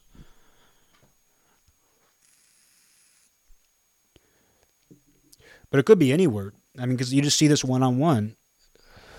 Like I said, extrapolated a minute ago. If for whatever reason you keep using the word extrapolated in a conversation with somebody, there's a decent chance it's gonna it's gonna infect them a little bit. And uh, you know, you can tell how. Uh, I don't know. I don't know. There's. I don't know. There's anything you can do to stop that either. And I, think it's kind of a good thing, even though people complain about these sort of things. I think it comes from, uh, I think it has a purpose. I think the purpose is to be in harmony. If you talk the same way, you're more like one entity. If you think of human beings as cells, you know, I don't, I don't, or spirits, I'm more of a spirit guy than a cell guy. But if you think of human beings as, as cells, an individual human is a cell, that's like your cell joining their cell. It's union, it's yoga, it's yogi, it's yogi. When you're talking to a British person and you start taking on a British accent, when you when some when you're talking to a teenage girl and she keeps using the word random and suddenly you start saying random I think it's your cells kind of trying to join together and form a union. We're going to go real deep here, but you think about man and woman as a union. They come together, these cells come together, they create a new cell that's attached to them, that's made up of the qualities of each of those cells that produce them. but it's about joining, it's about union, it's about harmony. But I think we do that on all sorts of levels. I think we do that just in conversation. I think it's why people dress alike. It's why trends happen. We don't see it on that level because we think we're big. We don't see ourselves from that top down level. But imagine if you were observing some of this behavior without knowing what we are and seeing things through our eyes, and you were just to be like, okay, that, that cell dyed its hair, it bleached its hair and spiked it up. And it's wearing baggy hoodies. Oh, and look, these other cells around it are starting to do that. It's spreading. And what's happening is those cells are bunching together. I mean, this this isn't science I'm talking about. This is just me. who knows what the fuck this is? An analogy. But it's like you would see that from afar and just be like, oh, these cells are mimicking mimicking each other because they're harmonizing. They're joining with each other. They're reflecting each other. Something. And so I think it is kind of cellular, though. Oh, these two cells are communicating and they're each taking on elements of the other's speech. So I think on a basic level, that is an attempt to harmonize. Oh, that cell just lied and said it had seen Friday the 13th when asked. But it didn't. That cell never saw Friday the 13th. But it's trying to harmonize with the other cell. It's lying because the alternative is that other cell might go away. It'll cause disharmony. When that cell asked the other cell if it had seen Friday the 13th, if that cell said no, it would separate those cells. This is really silly. Very silly here. But I think that's what it is on some level. I think it, there is this pressure to harmonize and there are uh, so many different ways that we can separate ourselves. There, there's so many different ways that it can become a disharmony. But we see some greater purpose, or we, we have some incentive, even if we don't know what it is, to agree, to be similar, to mimic each other. And what's interesting in light of that is that we're so critical of that too that instead of saying, oh, Madonna moved to England and now she sounds British, kind of, instead of saying, oh, she's harmonizing with her environment, she's harmonizing with her surroundings. Instead, the response is, that's not allowed. She's lying. She thinks that accent makes her sound cool. You know, that's that's kind of the the response she gets we don't see it as a positive thing for whatever reason. We see it as dishonesty. We see it as an untruth. Untruth, untruth, untruth. So, what is that? What is it that is so critical of that? I mean, let's use me as an example. When I hear a 40 year old man start using Zoomer Zomer slang, what about me stops trusting that person? Why can't I see that and say, oh, he's trying to harmonize? Yeah, maybe he's trying to be cool and hip and young, but he's trying to harmonize. He's trying to reconcile himself with something that's different from him by using the language of that thing. Why don't I see that side of it? But my gut response is he's lying. He's trying to seem young. Why do I take the, the more critical side of it? When I hear one of my peers say, Oh, that's fire. That's fire. Oh, dude, have you heard this song? It's fire. This song is so fire. When I hear a peer say something like that, why do I see that as a bad thing? Why does why do I get kind of a, a shiver up my spine? Why do I not trust that? I don't I have no answer to that. I mean, obviously we like things to be true and honest.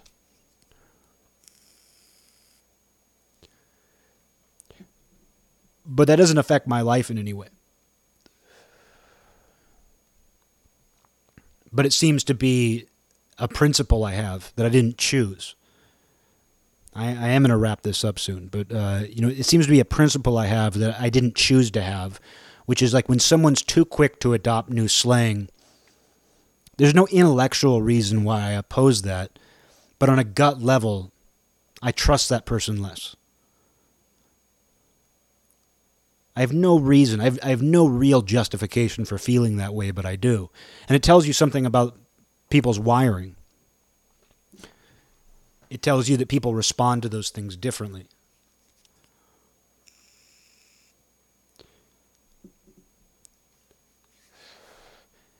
You know, I mean, I'm I'm avoiding politics not on purpose, but thankfully I haven't gotten too deep into that in this episode. But it does play into like why are some people simply political conservatives while others are political progressives? It's obviously not just about data. It's obvious, obviously not just about environment. I mean, you have siblings who grew up in the same house who have complete opposite political viewpoints. You have people who were raised by a parent and they have completely different political views. But yet, some people are conservative. Some people respond to certain information more than others. And there is evidence that that, that has a biological or genetic component. I don't know if it's been definitively proven by the scientific institutions, but there has been research into it I've heard about, and uh, they have seen there there has there has been research that's indicate that, that that indicates that some people are innately more conservative. And part of that is trust like they they're less likely to trust new things of of any type you know obviously traditionalism is a big part of conservatism. And to be traditional to maintain a tradition you do have to be a, a little resistant to anything that breaks tradition. And tradition changes over time but some people are more wired to protect it. And by tradition, I don't just mean cultural traditions like dance, dances, and song and food, dances and song and food. I don't just mean that stuff. You know, I, I'm seeing like everything that a person does, the language they use, the way they live their life, their philosophical views, their principles some people seem to be wired more to try to protect that or maintain that. Or at the very least, resist changes, to resist upgrades. I mean, speaking of upgrades, think about computers. You know, when my computer offers, when it's like, oh, you know, Windows needs an update beyond the fact that it's inconvenient to have to sit there and let your computer update, you don't know how long it's going to take. Something about me doesn't like that it's being changed at all. It's not even about the time it will take to sit there and watch the the percentage bar go to 100 whatever. It's not just that. It's not just that I don't want to restart my computer. There's also something in me that doesn't trust the update. And honestly, my experience the Windows, it's only gotten worse. Like there was a certain point where I really liked the way Windows was set up and how it operated. I really knew what I was doing. That was many updates ago. At some point, and it was okay up to a point. Like there were some upgrades to Windows. I wouldn't be able to tell you when it was. Definitely sometime in the last decade that it forced an upgrade on me and I've hated it ever since. But my natural tendency when I see that there's a Windows update is to avoid it at all costs. Unless my program isn't going to work anymore, I avoid updates whenever possible. I just don't trust them. I feel like they're going to change something I like. And they usually do. They usually do change something I liked or remove something that was useful. And there's usually no obvious reason for them. But that's kind of what it's like. Like when I hear a new language, it's like, oh, there's an upgrade. I don't trust it. I don't trust it. I don't trust that upgrade. I don't trust that change. I'm not that way with everything. I can be open minded about certain things, but my general temperament is very much that. Why are you fucking with that? Why are you changing that? I mean, I even react that way if there's a website I go to all the time and they make a significant change to the layout or how it works. I'm disturbed. A lot of people are. There's a lot of people who wouldn't even consider themselves conservative in any way, who are conservative about many things like that. They don't realize it. They don't realize that those are conservative tendencies. Because there's another sort of person when there's an upgrade or an update, they're like, oh, this is exciting. What'd they do? Oh, it must be better. It must be better. They must have had a good reason. You know, there's some people who think that way about it. But there's a lot of people who are like, I, I don't like it. They changed it. And even if there is some improvement to it, when you change the, the layout or structure of something,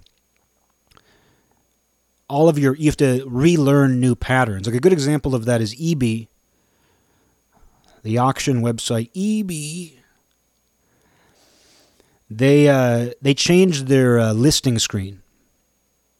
I just noticed it recently. I hadn't seen it in a little bit. I hadn't seen it for a few weeks.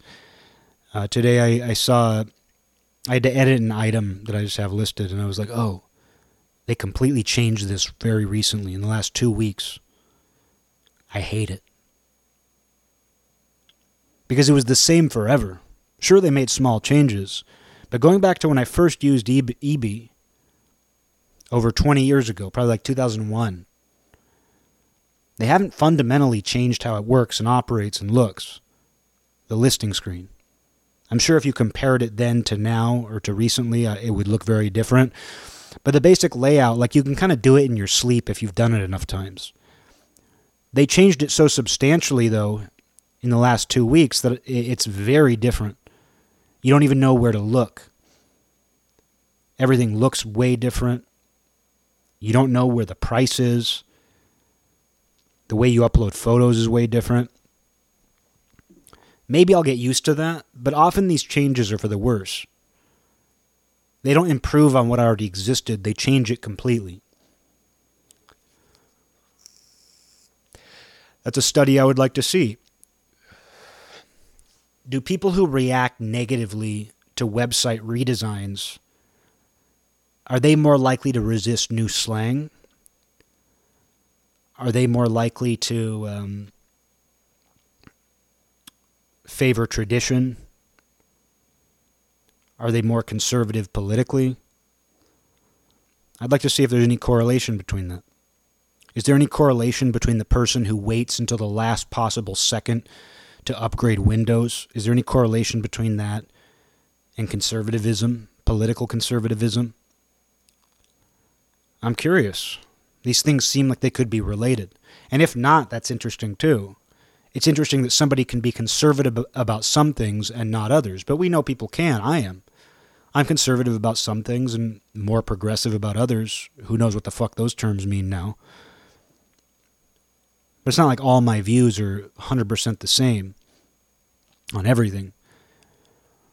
But I do think there are certain patterns, and it'd be interesting to know how much of that is correlated.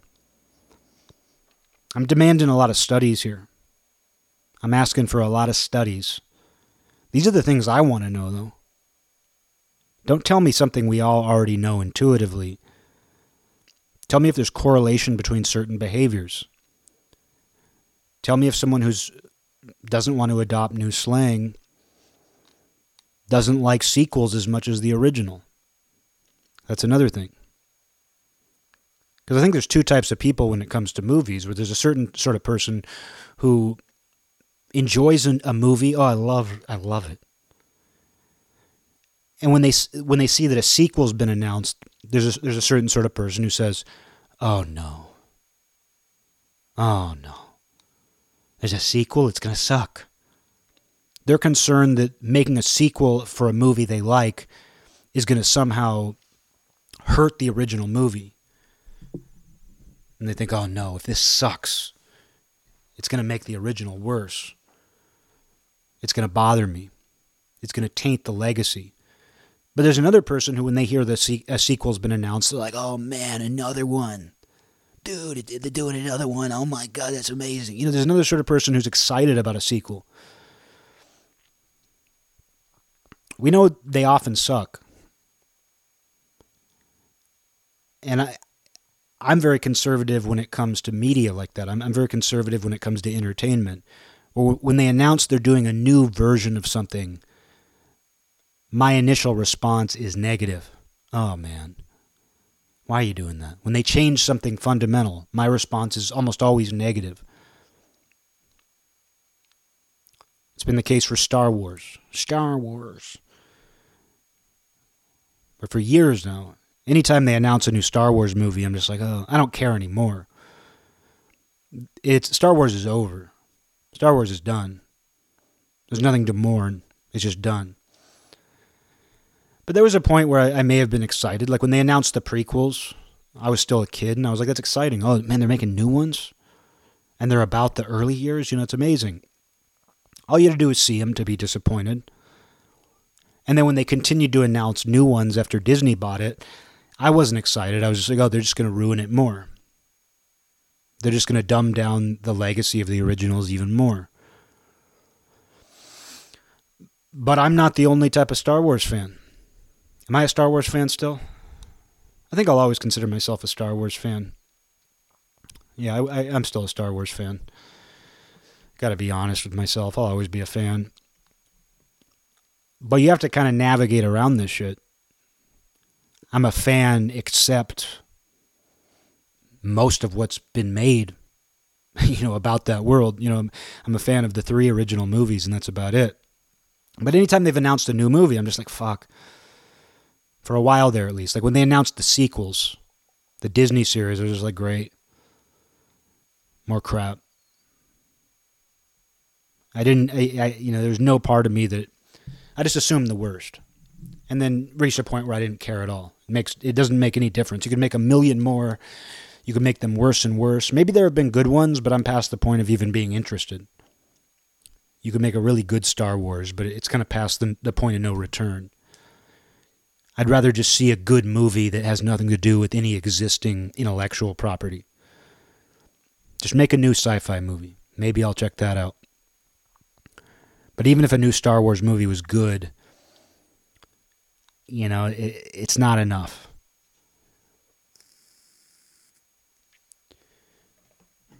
But there, there's a very different type of person. There's a different type of Star Wars fan who's excited. I mean, I have an ex girlfriend from many years ago.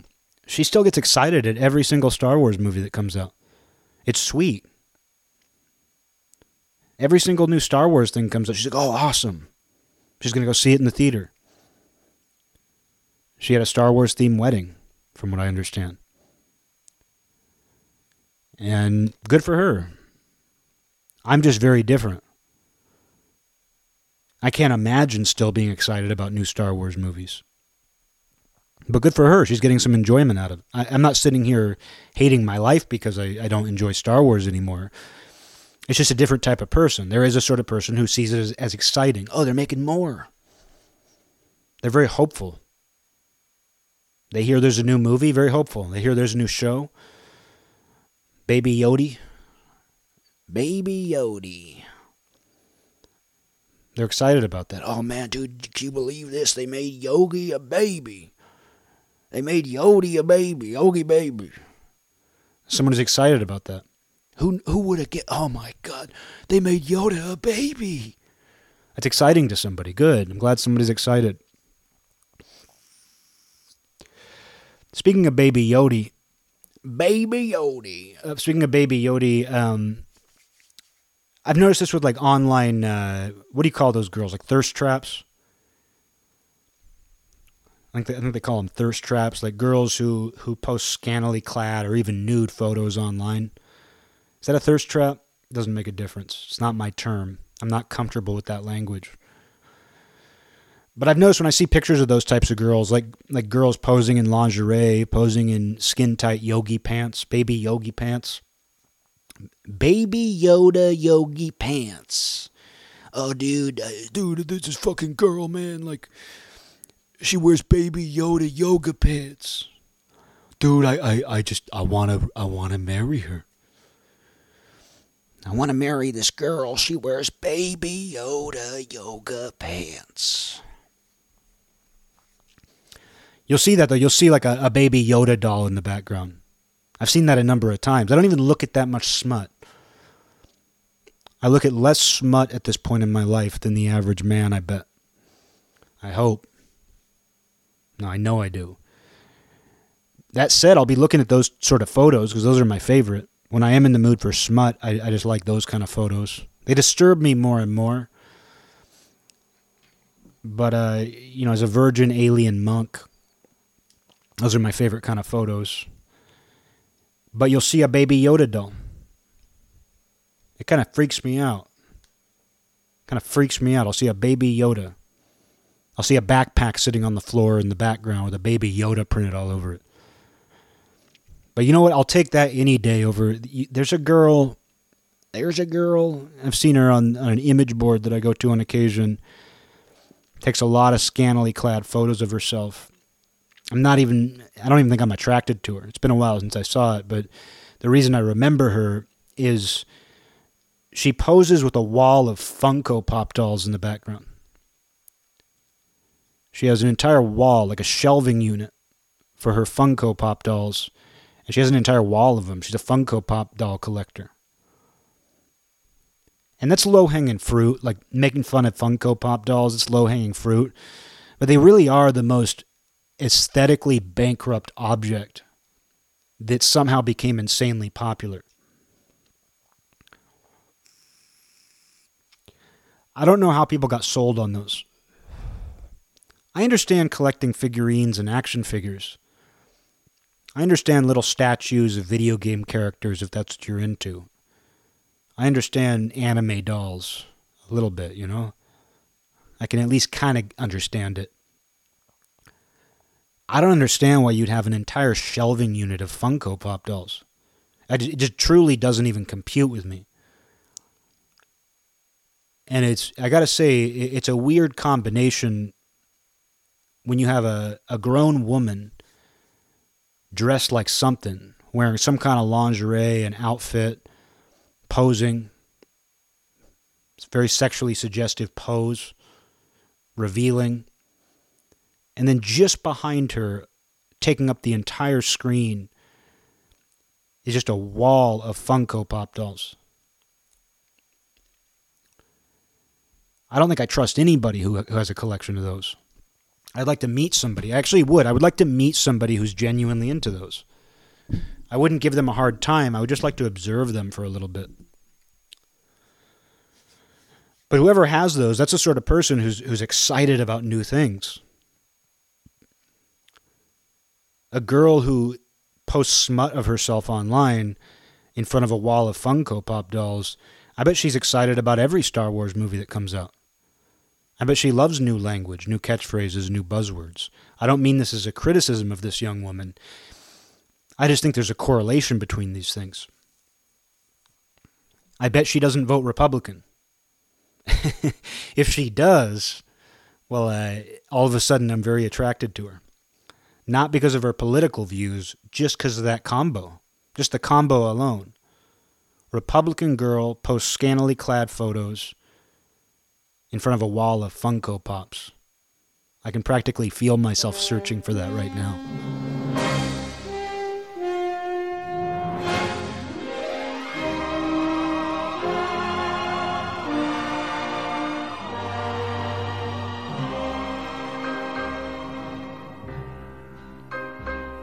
This land is mine.